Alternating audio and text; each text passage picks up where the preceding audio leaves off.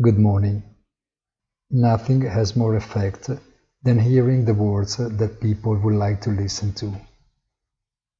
Corporate profits that surprise with their robustness are enough themselves to restore confidence in European markets without investigating how much finance ultimately contributed to their creation.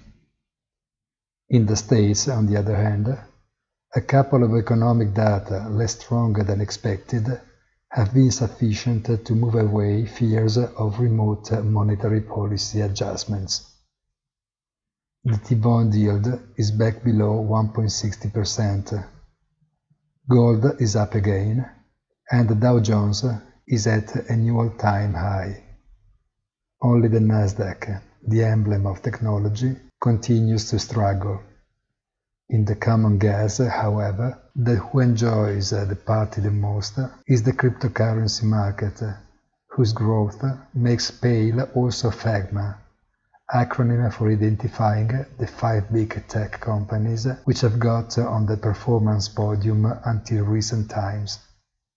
Have a nice day and please visit our site easy-finance.it.